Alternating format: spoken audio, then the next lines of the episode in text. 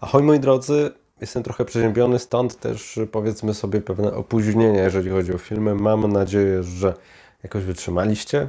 E, to jest materiał, który staram się powiedzmy sobie jeszcze jakoś nagrać, chociaż pewnie słychać, że to nie jest jeszcze forma wyjściowa. Mam pomysły także na inne materiały, chociażby ten o blondynce Andrew Dominika, ale jeszcze musi minąć troszeczkę czasu, żebym był tak w pełni, w pełni sił pomyślałem, że spróbuję jakkolwiek to mi wyjdzie, to podsumowanie września nagrać. Oczywiście, jak zawsze przypominam, całość możecie także odsłuchać na Spotify i link do Spotify macie w opisie, podobnie jak do Instagrama, którego odwiedzanie jak najbardziej polecam. Tam różne, różniste, kulturowe i nie tylko e, treści, e, które myślę gdzieś tam mogą Wam się spodobać. No i cóż, może bez większych tutaj dalszych wstępów Zacznijmy od najlepszego filmu. Pomyślę, że to będzie jakiegoś rodzaju zaskoczenie, będzie to coś, co nie wiem, w jakiś sposób tutaj e, może być dla Was ciut niespodziewane. Mianowicie wybrałem coś klasycznego, nie wybrałem nowości. E, wpadłem na taki genialny pomysł. Wiecie, przygląda się tego Netflixa, Disneya, HBO Max i Amazona i czasem jest tak, że mam tyle rzeczy na tych swoich listach, że nie do końca potrafię się zdecydować, co obejrzeć. W związku z tym zainspirowany taką, myślę, że gdzieś tam przez Was kojarzoną książką. 1001 e, filmów, które trzeba zobaczyć. Wiadomo, to się zmienia co roku, jest uaktualniane i tu macie zarówno takie bardziej współczesne opowieści, jak i te bardziej klasyczne. I właśnie to to miszcze zachęciło mnie, nie żebym szedł tutaj jakimś ich katalogiem, żeby, jeżeli nie wiem co obejrzeć, stawiać na produkcje bardziej klasyczne. I to zaowocowało kilkoma zacnymi seansami. I o tych seansach Wam powiem w oddzielnym filmie, kiedy już będę tak do życia bardziej.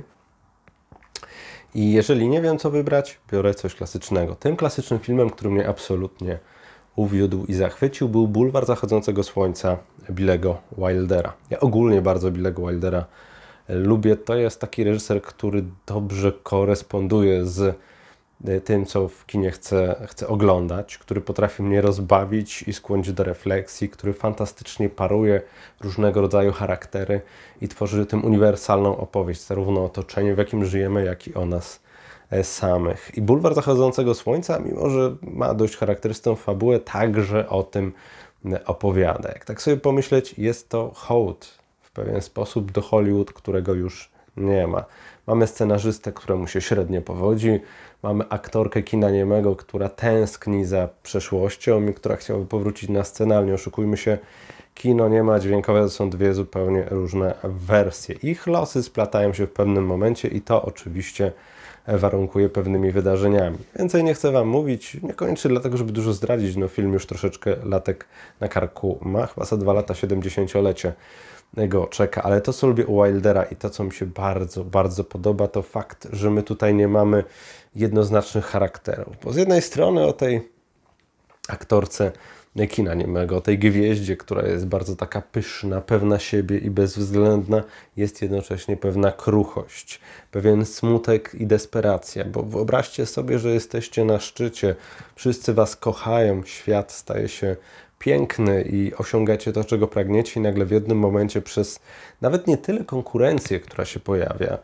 tyle ile przez zmianę technologii zostajecie odstawieni gdzieś na boczny tor. I tak też z tą bohaterką znakomicie zagraną przez Glory Swanson, Swanson jest. Mm, I z jednej strony ja jej bardzo nie lubię, ona mnie niezwykle mocno irytuje i frustruje, ale na drugim poziomie ja ją rozumiem. Rozumiem jej rozpacz, rozumiem jej lękliwość, rozumiem e, to, jak bardzo jest manieryczna. Ten świat przyzwyczaił ją, że wszyscy są u jej stóp.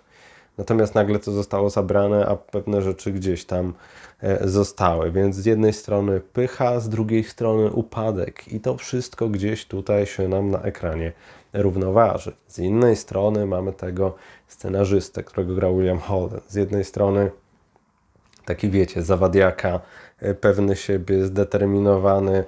Jeżeli może wykorzystać jakąś okazję, to to z pewnością e, zrobi. I między innymi, powiedzmy sobie, z tą gwiazdą kina też tak jest. Z drugiej, ja wiem, że on ma jakieś ideały, ja wiem, że chce coś osiągnąć, że w głębi serca, kiedy trzeba zrobić coś według sumienia, zrobić coś słusznego, moralnie, powiedzmy sobie, odpowiedniego, to ja wiem, że on to zrobi. I to też jest bardzo, mam wrażenie, w tym filmie wyraźne i podoba mi się to sparowanie charakterów. Czy to jest związek, powiedzmy sobie, sztuki, tego co było, tego co jest teraz, czy są to kontakty międzyludzkie. Wilder ogólnie rzecz biorąc fantastycznie tworzy chemię między postaciami, ale nie taką bazującą na zasadzie pierwszego pięknego wejrzenia, że on spojrzał na nią, ona na niego i już było wiadomo, że coś się dzieje. W sensie wiadomo, my gdzieś przeczuwamy, że te osoby może coś połączyć ale jest to droga, jest to droga, która do tego prowadzi. I nie jest to droga na zasadzie, och, ty pięknie wyglądasz. Tutaj mamy bardziej wyraz takiej pasji, tego scenopisarstwa. Mm, z jednej strony naiwności, z drugiej strony człowieka, który już swoje przeżył i wie, jak ten, powiedzmy sobie tutaj, scenopisarski los funkcjonuje. Także budowanie więzi, budowanie przestrzeni, budowanie opowieści, które wypływają z charakterów, to jest coś, co Wilderowi zawsze fantastycznie wychodziło i w tym bulwarze jest. I to w filmie jest paradoksalnie dość współczesny, chociażby pod względem takiego spojrzenia na to, co może nam przywrócić sławę, jakie wydarzenie może sprawić, że znów staniemy na piedestale. Ta atrakcyjność swego rodzaju zbrodni, E, tego, jak na nas działa, jak tutaj wpływa na nasze zainteresowanie i zaciekawienie. Być może to jest dość zaskakujący łącznik, który Wam zaserwuję, bo serialu Damer e, nie widziałem o tym seryjnym mordercy, natomiast widać e, taką widać pewien problem w postrzeganiu takich opowieści, w tworzeniu seryjnych morderców celebrytów. Mnie w nich fascynuje psychika, co nimi E, co ich doprowadziło do takiego działania. Natomiast mam wrażenie, że te fabularne opowieści, które nam próbuje się sprezentować, one jednak bardzo mocno tutaj e, budowane są na dysonansie, tak? Bo im nie chodzi o to, żeby, nie wiem, oddać rzeczywiście sprawiedliwość ofiarom. Tym produkcjom raczej nie chodzi o to, e, żeby rzucić nowe światło na te sprawy, na psychikę, sposób myślenia, tym filmom chodzi przede wszystkim o to, że one fantastycznie wzbudzają kontrowersje i wyśmienicie wręcz polaryzują pewien odbiór. Od razu przykuwają wzrok. W sposób niezdrowy, ale jednak. I kiedy sobie myślę o bulwarze zachodzącego słońca i o tej pewnej zbrodni, która tam gdzieś w tle jest, no to mam takie wrażenie, że Wilder wiedział coś, czego jeszcze może w tamtych czasach nie dało się dostrzec w 100%, ale co znakomicie tutaj mi zrezonowało ze współczesnością. I ja wiem, oczywiście to może być zupełnie e, chybione, ale akurat tak mi się złożyły te sprawy. E, serialu Damerze nie widziałem, więc nie mogę się odnieść w 100% do produkcji. Mogę powiedzieć o całym nurcie i innych rzeczach, które gdzieś tam człowiek, e, człowiek widział, więc jest ten pewien, pewnego rodzaju dualizm, jest ta kwestia związana z tym, cóż można na ekranie pokazać, jak to trzeba zrobić. Ale przede wszystkim Bulwar Schodzącego Słońca to jest list miłosny do kina, do tych, którzy, do gwiazd, które coś straciły, do tego, jak bardzo chwiejny jest to zawód, jak jest chimeryczny, jak bardzo łatwo stać się spadającą gwiazdą. Można mieć ten sezon 2-3, a potem nikt już o nas e, nie pamięta. Więc z jednej strony jest to taka oda e, do, do tego ogromnego filmowego sukcesu, z drugiej pokazane, jak to może się brutalnie i bezwzględnie skończyć, i nikt już się nie interesuje tymi, którzy odeszli gdzieś zapomnienie, oni nie mają absolutnie znaczenia. I Wilder jest w tym względzie bardzo czuły i bezwzględny jednocześnie. To trzeba mieć tak fantastyczne wyczucie, tak ogromną świadomość tego, za co się człowiek zabiera i jak chce to opowiedzieć ten film ma tyle lat, a go wciąż się fantastycznie ogląda.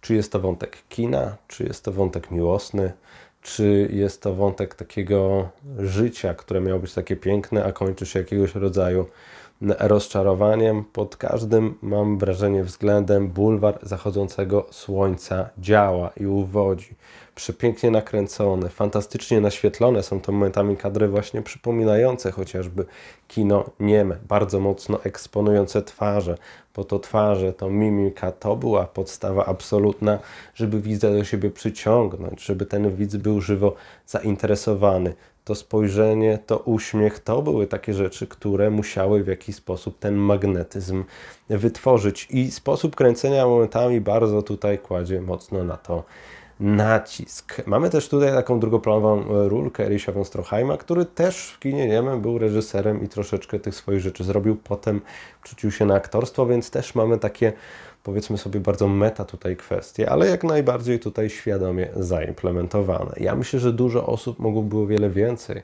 o bulwarze zachodzącego słońca powiedzieć.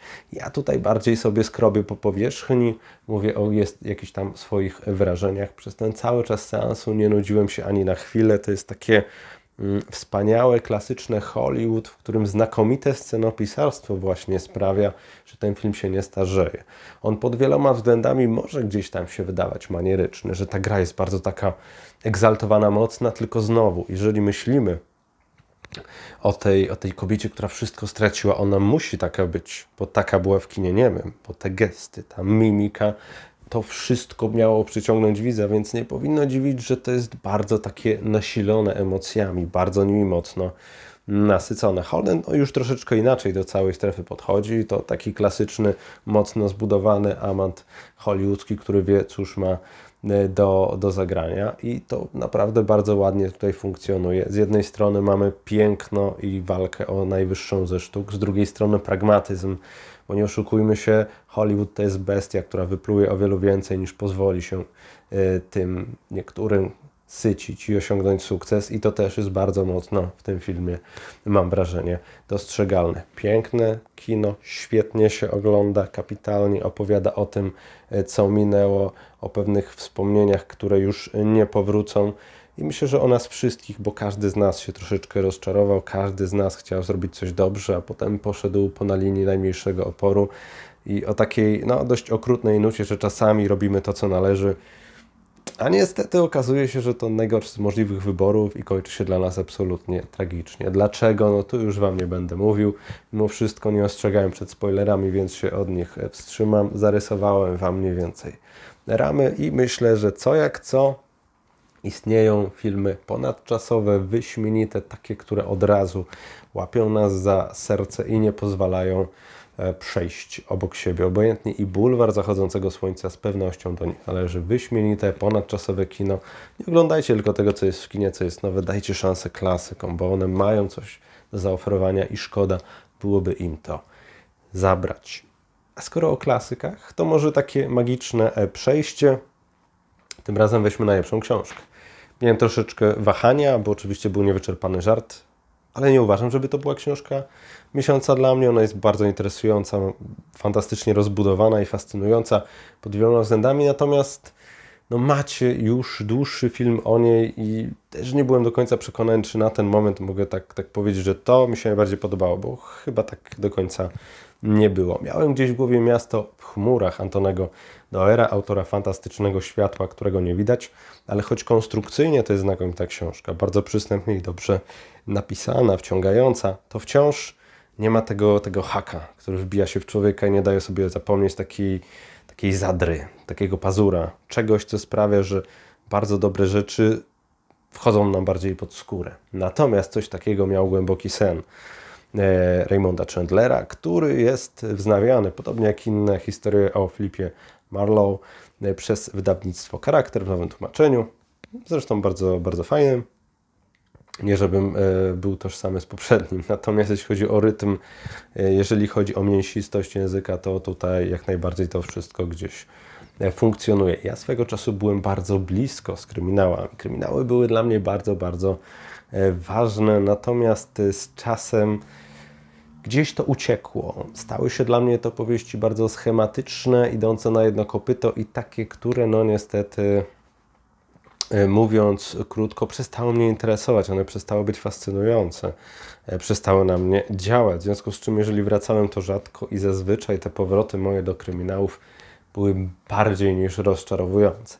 Tymczasem coś jest w klasyce, że ona się zawsze obroni, bo tutaj nawet nie do końca chodzi o sprawę, w jaką się Marlowe wikła. Owszem, te losy rodziny i to wszystko, co się dzieje, e, przyciąga uwagę, ale najbardziej przyciągają bohater i jego spojrzenie bohater, który jest dość charakterystyczny. Z jednej strony no, skupia się na przymiotach kobiecych, powiedzmy sobie pod bardzo jednym względem, z drugiej, no, tak naprawdę to jest gościu, który swój honor ma i który swój szacunek ma i jeżeli ma pewien cel, to do niego e, dąży i nikt absolutnie ani nic nie jest w stanie go od niego odciągnąć. Y, jest to też taki kurczę klasyczny detektyw z przeszłości, z gatunku popija alkohol, prawda? Wydaje się być takim mocno zbudowanym gościem, który trzyma emocje w sobie, a z drugiej bardzo lubi rzucić ripostą i absolutnie nikomu w tym aspekcie e, nie przepuści. I jest to bardzo ciekawy powrót. Człowiek oczywiście ma pewną percepcję, tylko że nie można przyrównywać przeszłości z tym, co jest teraz. My możemy widzieć więcej oczywiście w tych książkach, natomiast gdybyśmy szli po linii takiej poprawności, to Marlowa trzeba byłoby wykopać za drzwi nie raz i nie dwa. Wydaje mi się, że absolutnie nie o to chodzi, bo to był inny czas, inne podejście, inne kwestie, a to, co jest dla mnie najważniejsze, to jest ten, powiedzmy sobie, charakter postaci, jako takiej jednostki niezłomnej, która podąża do celu, bez względu na wszystko, no i ma niewyparzony język, ale to bardziej tworzy taki świetny efekt językowy. Poza tym ten klimat, który tworzy Chandler, e, jest taki bardzo zawiesisty, ponury. To kino noir, które ja absolutnie uwielbiam i którego jest mi bardzo, bardzo mało w obecnych, obecnych produkcjach. No, tutaj jest niezwykle silnie odczuwalne. Te papiero, ten dym papierosowy w powietrzu, właśnie te szklanki wypełnione lodem i alkoholem, ta zawiesista atmosfera, która sprawia, że trzeba się mieć na baczności.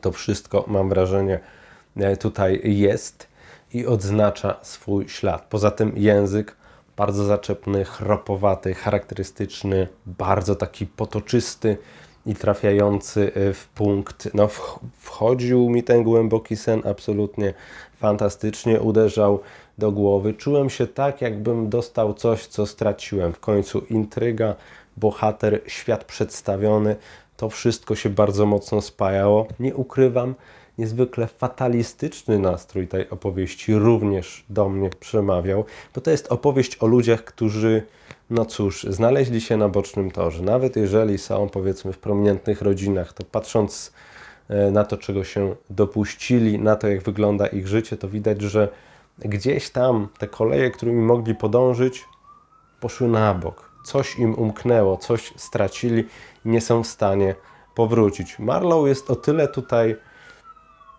trafnym bohaterem. Wybaczcie, jeśli przybiją jakieś tutaj dźwięki, bo coś tu na sygnale e, jeździ. Marlow jest o tyle ciekawym bohaterem, że on jest taką istotą, która wie, kim jest.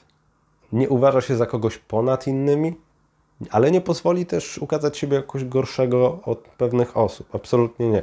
Z jednej strony zna swoją pozycję, z drugiej strony potrafi zawalczyć o siebie ma taką świadomość tego, ile jest wart. A nawet jeżeli poczuje się od kogoś wart mniej, postara się powalczyć tak, żeby jednak z tej konfrontacji wyjść zwycięską, obronną ręką.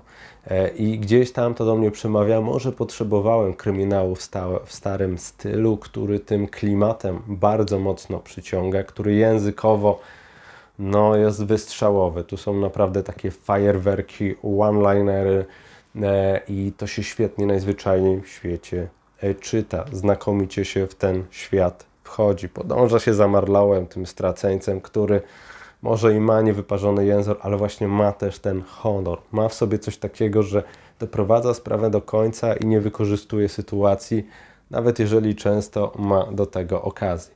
Gość, jaki śliski by nie był, ma swoje zasady. Jest to coś, co ja bardzo doceniam i co w dużym stopniu mnie ujmuje. Czyta się to błyskawicznie, uderza do głowy jak trzeba. Jeśli tak mają wyglądać klasyczne kryminały, to ja chyba muszę się cofnąć mocno w czasie i z nich sobie pokorzystać, bo byłoby szkoda. Jeszcze mam chyba dwie, e, dwie książki wznowione przez charakter. Ja bardzo, bardzo chętnie po nie sięgnę wkrótce, ale będę sobie dawkował, bo nie chcę za szybko tutaj przez tego Marlowa przejść i, i stracić ten cały smak, bo naprawdę mm, językowo, stylistycznie, budowanie charakteru świata przedstawionego bardzo konsekwentna, bardzo dynamiczna, diabelnie wciągająca, no i otulająca tą całą e, zawisistą atmosferą, o której nieraz już wspominałem. Jeżeli lubicie klasyczne kryminały, jeżeli lubicie mocne charaktery, jeżeli chcecie przenieść się w czasie, kino noir jest dla Was czymś ważnym, istotnym bądź atrakcyjnym, to zdecydowanie głęboki sen jest czymś dla Was i ja bardzo mocno będę do tej książki Was zachęcał. Troszeczkę krócej, ale tutaj nie można też za dużo powiedzieć, powiedzmy sobie, e, żeby to i owo zdradzić. Poza tym troszkę już od tej lektury, przepraszam, trochę od tej lektury głębokiego snu minęło, więc siłą rzeczy może coś tam mi uciekło, ale jednego jestem pewien, szkoda by było te pozycje e, w jakiś sposób przegapić. No dobrze, trochę pochwaliłem, to teraz pora na rozczarowanie. E, I teraz tak, ja widziałem gorsze filmy niż ten, natomiast rozczarowanie nie polega na tym, że ja Wam wskazuję najgorszą rzecz w miesiącu, ale taką, która najbardziej mnie zabolała, gdyż się nie udała, a miało być ładnie. I tą produkcją jest Patrz jak kręcą. Mam nadzieję, że nie, nie zmieniłem tytułu, jakoś go nie przeobraziłem. To jest jeden z takich filmów, który się dobrze, bardzo dobrze zapowiadał i wydawało mi się, że to będzie coś w stylu Wes Andersona, bo zwiastun tego filmu Toma George'a bardzo mocno w te rejestry e, wskazuje. Jeżeli chodzi o pracę kamery, ustawienie postaci, to tutaj no, mm, niezwykle mocno to, to rezonuje. I to też może być, mam wrażenie, mylące, bo niektórzy widząc zwiastun pomyślą sobie, o, coś ala Wes Anderson, a to nie jest tak do końca. To jest troszeczkę inny, inny klimat, znów kryminał. E, mamy tam sprawę związaną ze, ze sztuką Agaty Christie. Ktoś ginie podczas bankietu, no i potem dzieją się rzeczy. Mamy dwójkę detektywów, doświadczonego Wygę, który został przeniesiony z innego posterunku i młodą adeptkę, która będzie się uczyć. I obsadowo jest to film absolutnie znakomity. E, Sarsha Ronan chociażby tutaj absolutnie bryluje, aczkolwiek nie jest w tym jedyna. Co nie zmienia faktu, że ten film mnie osobiście absolutnie wynudził. Niby wszystko jest jak trzeba. Ten film chce być takim i kryminałem i wyśmiewać się z kryminałów. Takiego typu Agaty Christie, zresztą Agata Christie nawet się na tym ekranie e, pojawia. E, I, z jednej strony to jest fajny pomysł, z drugiej strony, kiedy chcemy za bardzo wyśmiać pewną konwencję, a jednocześnie jesteśmy w tej konwencji, dochodzi do pewnych zgrzytów, które trudno, mam wrażenie, tutaj um, jakoś, jakoś naprawić, jakoś ułożyć. I ten e, film bardzo stara się być taki śmieszny, jest tutaj dużo gier słownych, ale one są takie, jak to powiedzieć, to jest taki troszeczkę cringe, to jest troszeczkę takie sucharowate. To gdzieś tam jest takie cierpkie, że tak patrzycie i czujecie takie, taki dyskomfort, takie zażenowanie, bym powiedział, że to miało być takie zabawne, ale nie do końca wyszło. Jest tutaj kilka takich scen, w których bardzo świadomie twórcy chcą pokazać, jaki mają dystans do tej historii. I to może być dla niektórych urokliwe, ale dla mnie osobiście to było bardziej takie właśnie żenujące, wzbudzało we mnie jakiś dyskomfort. Niby sprawa jest w porządku, niby obsada też, ale film jest w taki sposób prowadzony, bardzo teatralny, bardzo manieryczny. Role są tam, mam wrażenie, grane z takim ciężkim zacięciem. Widać to chociażby w roli Dawida Oilowo, który gra tutaj scenarzystę, który jest bardzo taki, nie wiem, broadwayowski. Takie, takie odnoszę wrażenie. Bardzo Hmm, bardzo taki, jeżeli myślimy o, o stereotypie homoseksualisty, to tutaj dostajemy taki, taki stereotyp i to nie jest zbyt zabawne, nie? To myślę, że okres, w którym takie rzeczy były śmieszne, już dawno minął i, i oby, już, oby już nie wrócił. I znów miał być zabawnie, tak lekko i w ogóle, a, a wygląda to żenująco, yy, yy, niestety. Intryga niby zawikłana, ale problem jest taki w podobnych produkcjach, że ja muszę być zainteresowany, co się wydarzy. A mnie to nie obchodzi. Może zginąć ktokolwiek, może się wydarzyć cokolwiek, może być winny ktoś, kto go absolutnie e, nie, nie oceniłem, że może to zrobić. I tak było podczas seansu i powinienem mieć ten efekt wow. A ja miałem tylko efekt, no, no dobrze, kiedy to się skończy? To było moje jedyne pytanie. I żałuję, bo obsada doborowa, pomysł wyjściowy naprawdę Y, naprawdę niezły. aktorzy też radzą sobie nieźle, natomiast jak dostaną jakąś manierę do odegrania, to będą szli nią bardzo, bardzo konsekwentnie do, do końca, na dobre i, i złe. Bardziej na złe, mo, moim zdaniem. Aczkolwiek mówię, dla niektórych to może się wdać lekkie, przyjemne, ten humor może do Was trafić. Nie mówię, że tak nie może być, bo może. Natomiast y, tam, gdzie niektórzy mogą widzieć zabawę z gatunkiem, ja widzę bardziej próbę bycia śmiesznym na siłę. Troszeczkę tak, jakbym dostawał przed oczami tymi żartami, jak jumpscarami i mówili, haha, śmieszne, rozumiesz, rozumiesz, wiesz o co chodziło? A ja sobie myślę, no, no wiem, rozumiem, ale mnie to nie bawi za bardzo. To jest problem. Więc patrz jak kręcą, zapowiadał się na wielu etapach dobrze. Ja się trochę podkręciłem tymi zwiastunami. Mówię, ok, ktoś ala Wes Anderson, ktoś w takiej konwencji zrobi kryminał, super. No ale wyszło na to, że ja się bardzo nudziłem przez ten seans, mimo aktorów charakterystycznych, mimo podkręcenia tych ról, mimo tej zabawy konwencją i gatunkiem. No nie, myślę, że na noże zrobił to biliard razy lepiej, o wiele, o wiele ciekawiej. Y, tu nawet zapożyczenie tej andersonowskiej y, konwencji nieszczególnie coś dało. Tak, to wiecie, są osoby, które zrobią tak samo, powiedzmy sobie pewne zadanie, ale tylko w jednej widać błysk, u jednej widać, że coś tutaj więcej z tego wyszło i Tom George tego moim zdaniem więcej nie ma. Także mówię, dla jednych to może być taki lekki, łatwy, przyjemny film. Dla mnie był oczywisty, nudny i próbujący być na siłę śmieszny, a ja takich rzeczy przetrwać nie mogę. To zawsze budzi moją niezmierną irytację i już nawet nie chce mi się więcej o tym filmie mówić. Już czuję, że mi gardło odpada, a chcę jeszcze o czymś ważnym powiedzieć. Takie mam wrażenie przynajmniej. No ale zobaczymy, jak to wyjdzie. W każdym razie patrz, jak kręcą moje rozczarowanie. Nie jest to najgorszy film, jaki widziałem w tym miesiącu ale jest to film, który miał tak duży potencjał, tak dobrą obsadę i tak zostało to zmarnowane. Nie ma nic gorszego niż nudny film, a to dla mnie był film właśnie taki. No dobrze, i została rzecz na koniec, i to jest ciekawa kwestia, nawet bardzo ciekawa, bo ten film krytycy, no, zryli z ziemią absolutnie.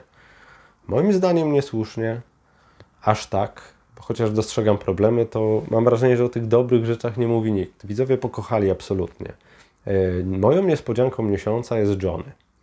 E, Daniel Jaroszek, o ile się nie mylę, odpowiada za reżyserię. Jest to opowieść o księdzu Janie Kaczkowskim. A w zasadzie Jan Kaczkowski jest tam ważną postacią, natomiast najważniejszy mm, jest ten człowiek, który trafia e, pod jego skrzydła i który powiedzmy sobie musi odrobić pewne godziny związane z działalnością przestępczą i musi się jakoś odkuć chłopina. I wiadomo, tutaj mamy do czynienia z pewnego rodzaju nawróceniem, zmianą perspektywy i tak dalej. To jest coś, czego można się spodziewać. Ja, szczerze mówiąc, najbardziej bałem się w tym filmie rzeczy, której nienawidzę w kinie i na którą jestem bardzo wyczulony, mianowicie szantaż emocjonalny. Że pewne emocje chce się na mnie wymusić, że tak kumulujemy pewne rzeczy, które mają wywołać, nie wiem, smutek, czy, czy jakieś inne e, kwestie, czy, czy to ma być radość, czy to ma być przejęcie, czy to ma być wzruszenie, że tak bardzo kumuluje się pewne sceny i pewne wydarzenia, żeby na siłę to wywołać. Nie chodzi o to, żeby te przepracować przez film i na końcu mi się dostarcza jakiegoś katarzis, tylko że mi się to wtłacza do gardła. Tego bardzo się bałem. Natomiast oglądając żonego pomyślałem sobie, ależ nam takiego filmu brakowało. Ależ ten film jest potrzebne. I nawet nie chodzi mi o kwestię związaną z Kościołem katolickim. Nawet nie chodzi o to, że zazwyczaj widzimy tylko jedną odsłonę, że jest związane z pedofilią, z naruszeniami, z gromadzeniem bogactw, a nie zwracają się do wiary. To jest wszystko prawda. Natomiast wydaje mi się, że fajnie też pokazać trochę drugą stronę tego całego konfliktu, że mogą być osoby z nim związane, które rzeczywiście mm, realizują swoją powinność. Owszem, ta instytucja wymaga zmian, ale w tej instytucji wciąż są osoby, którym warto gdzieś tam zawierzyć. Nie? E, I brakowało takiej przeciwwagi. Zresztą tutaj nawet w Johnem mamy bardzo przyjaskrawionego, to muszę przyznać, takiego bardzo makiawelicznego tutaj arcybiskupa, ile się nie mylę, czy biskupa jakiegoś tam wyższego, nie wiem, nie kojarzę aż tak dobrze nomenklatur e, religijnych, który jest bardzo taki z piekła rodem, taki bardzo zły, że idzie po prostu na przekór e, Kaczkowskiemu i próbuje w jakiś sposób tutaj powstrzymać jego wszelkie dobre pomysły z hospicjum Pucku włącznie. Jest to absolutnie przesadzone. Można to było lepiej rozegrać, natomiast jest jednak tutaj przeciwwaga, że, że, że ten kler potrzebuje jakichś przemian, jest to gdzieś tam zaznaczone. Ja jeszcze w sumie tutaj troszeczkę na wstępie muszę powiedzieć, że tak, ja nie czytałem książek księdza Kaczkowskiego, obejrzałem kilka materiałów na YouTube, parę rozmów i to było całe moje przygotowanie do tego filmu. Chciałem podejść z czystą głową i się cieszę, bo po filmie też obejrzałem parę materiałów i e, spotkałem się w wielu recenzjach z opowieścią chociażby o grze Dawida Ogrodnika, że to jest bardzo takie bez duszy że owszem, odtwarzamy ruchy, odtwarzamy pewne maniery, odtwarzamy tutaj bardzo ładnie i chód, i głos, i tak dalej, i tak dalej. Natomiast gdzieś tym zatraca się prawdziwe, nie wiem, powołanie, prawdziwa siła, prawdziwe duszpasterstwo, ale też przede wszystkim postawa tego człowieka. I powiem Wam, no nie wiem, może się człowiek nie zna, może osoby, które osobiście tutaj księdza Kaczkowskiego poznało, będą miały jakieś, jakieś swoje podejście, ale mi się wydaje, że w postaci, jak to ukazuje Dawid Ogrodnik, ja widzę duszpasterza, który tak, e, który nie będzie owijał bawełnę, który ma swoje powołanie i absolutnie jest nim konsekwentny, który widzi przewiny człowieka, a jednocześnie cały czas ma nadzieję, że jest się w stanie odkuć, który nie powie Ci wszystko będzie dobrze, e, jak Ty po prostu odwalasz nie wiadomo jakie rzeczy, ja widzę jednak prawdziwego gościa, który tutaj miał swoje powołanie, miał swój zadzior. Owszem, może brakuje mm, takiej, takiej strony, może powiedzmy sobie, ludzkiej bezsilności. Aczkolwiek jak tak się patrzy na te materiały, nawet powiedzmy sobie u schyłku życia, to wciąż widać taką ogromną siłę, chęć działania. Taki napęd, którego kurczę nie da się tak łatwo wytłumaczyć. I ja w tym filmie to widziałem, tą taką wiarę w drugiego człowieka, oddanie drugiemu człowiekowi. Nie widziałem, że tutaj ogrodnik odtwarza sobie po prostu tę postać. Ja jednak serducho w tym wszystkim widziałem. I ja je czułem. I dziwię się, że mówią o tej produkcji, że jest bardzo taka cukierkowa, że to jest taki feel good movie, w którym każdy klocek wchodzi na miejsce. Ja się z tym nie zgodzę, a przynajmniej nie do końca. Bo owszem, ten film idzie w określonym kierunku, ten film ma jasno określoną tezę, jest to odkupieniu, tylko myślę sobie, że my bardzo potrzebujemy historii o tym, że się można zmienić, że nigdy nie jest za późno, że tak naprawdę możemy odwalić w swoim życiu dużo złych rzeczy, ale przy odpowiednim wsparciu, przy wierze w nas drugiego człowieka, to może ulec zmianie. To może w jakiś sposób pojawić się jakieś nowe otwarcie. My czegoś takiego potrzebujemy po tych czasach pandemii, która wciąż gdzieś tam ta choroba jest, ona nie zniknęła. Kiedy powiedzmy sobie tutaj ceny idą nie wiadomo jak w górę, kiedy nasza sytuacja staje się coraz trudniejsza, to ile może nam drugi człowiek dać, ile my możemy z siebie też wycisnąć i drugiemu człowiekowi zaoferować, to jest coś, myślę, bardzo, bardzo ważnego na ten czas. I jeżeli patrzeć tak tylko szkiełko i oko, to owszem, można rozebrać ten film na czynniki pierwsze, że on nie jest jakoś myślę nakręcony, że on jest bardzo prostymi środkami prowadzony, że tutaj mm, nie ma próby opowiedzenia nie wiadomo jak wielowarstwowej opowieści.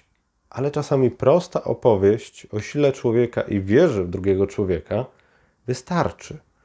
O tym mam wrażenie trochę zapomniano.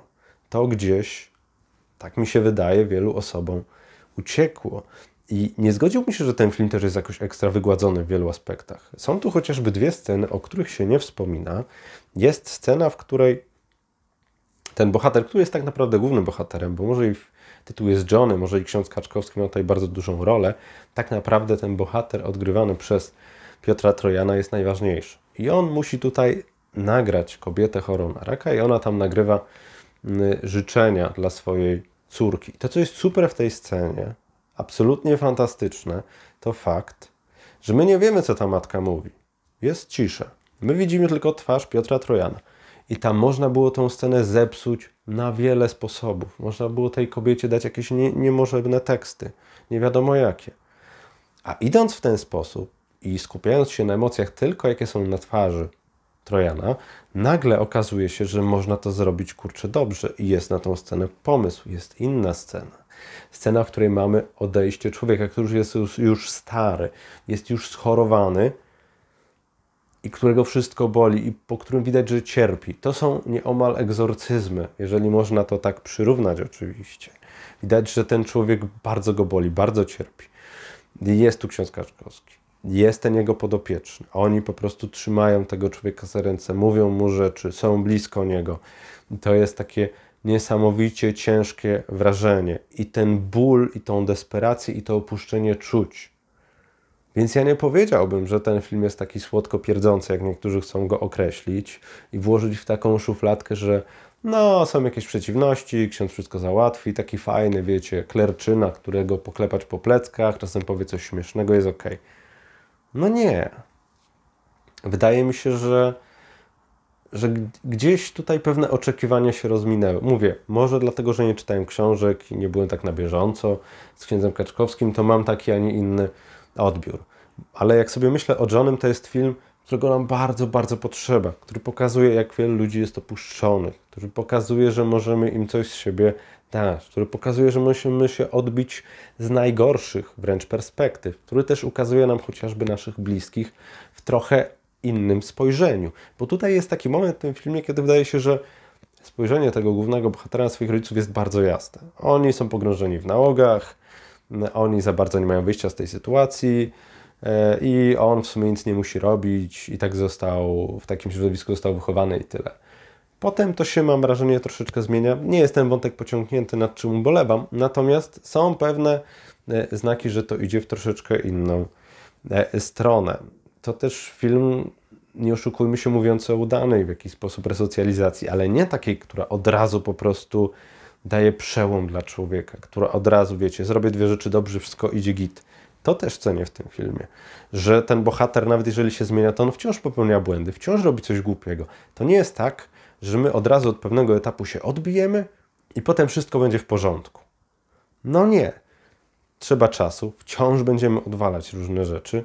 To jest normalne, jesteśmy ludźmi. To nie jest tak, że od razu zaczniemy być dobrzy, wspaniali wyśmienici.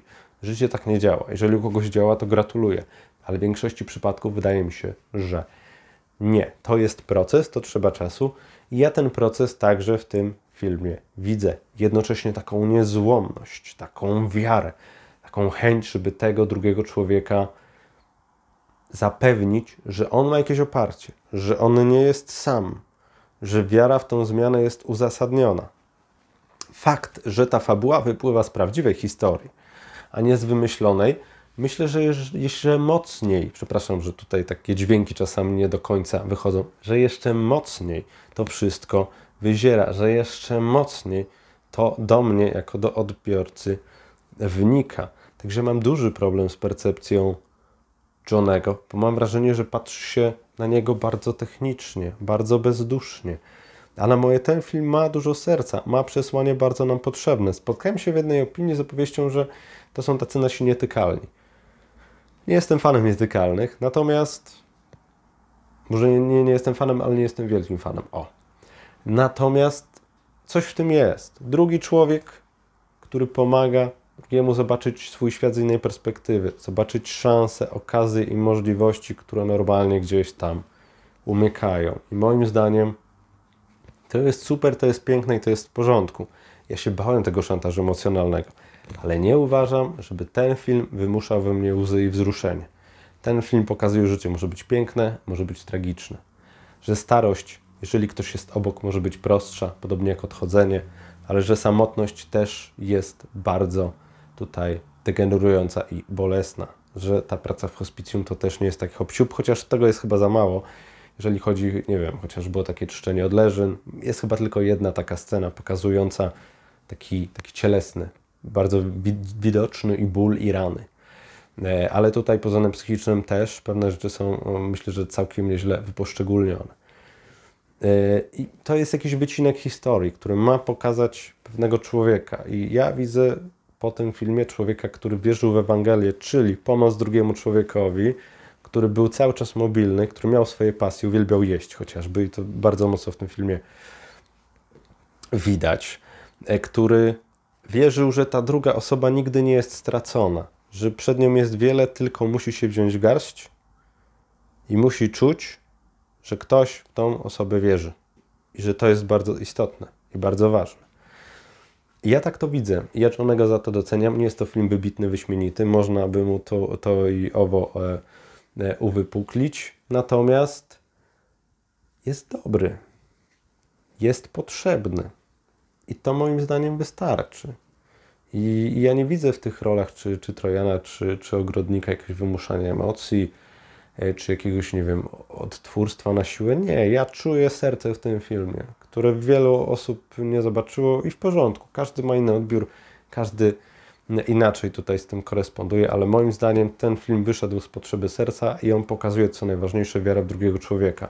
I też, jeżeli chodzi o kwestię choroby księdza Kaczkowskiego, e, nie każdy będzie tak sprawczy jak on, ale myślę, że to jest dobry asum dla każdego z nas, kto się znajdzie w takiej sytuacji bądź podobnej, żeby jednak próbować działać, że to nie jest tak, że tylko usiądziemy na miejscu, będziemy biadolić, na czym świat stoi. Owszem, czasem pewnie nie będziemy mieli sił, czasem pewnie wszystko nas będzie przytłaczać.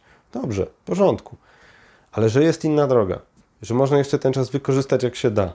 I są ludzie, którym możemy pomóc. I są ludzie, dla których jesteśmy ważni i każda chwila z nimi może być e, cenna. Trochę mi kasnodziejsko chyba wyszło, ale czasami się tak zdarza. I myślę, że też jest ważne. I jeszcze jedna kwestia.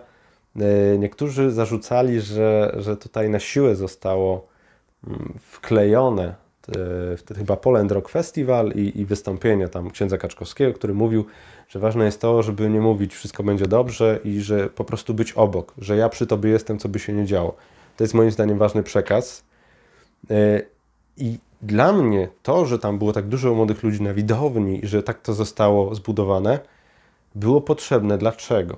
Dlatego, żeby pokazać, że to jest dla wszystkich.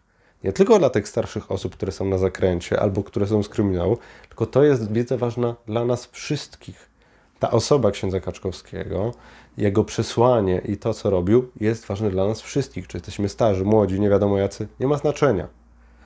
I ta wiedza o tym, komu można pomóc, i ta wiedza, jak można pomóc, i to, że nawet w chorobie wciąż jesteśmy mobilni i zdolni do działania, że mimo wszystko los jest w naszych rękach na tyle, ile się da.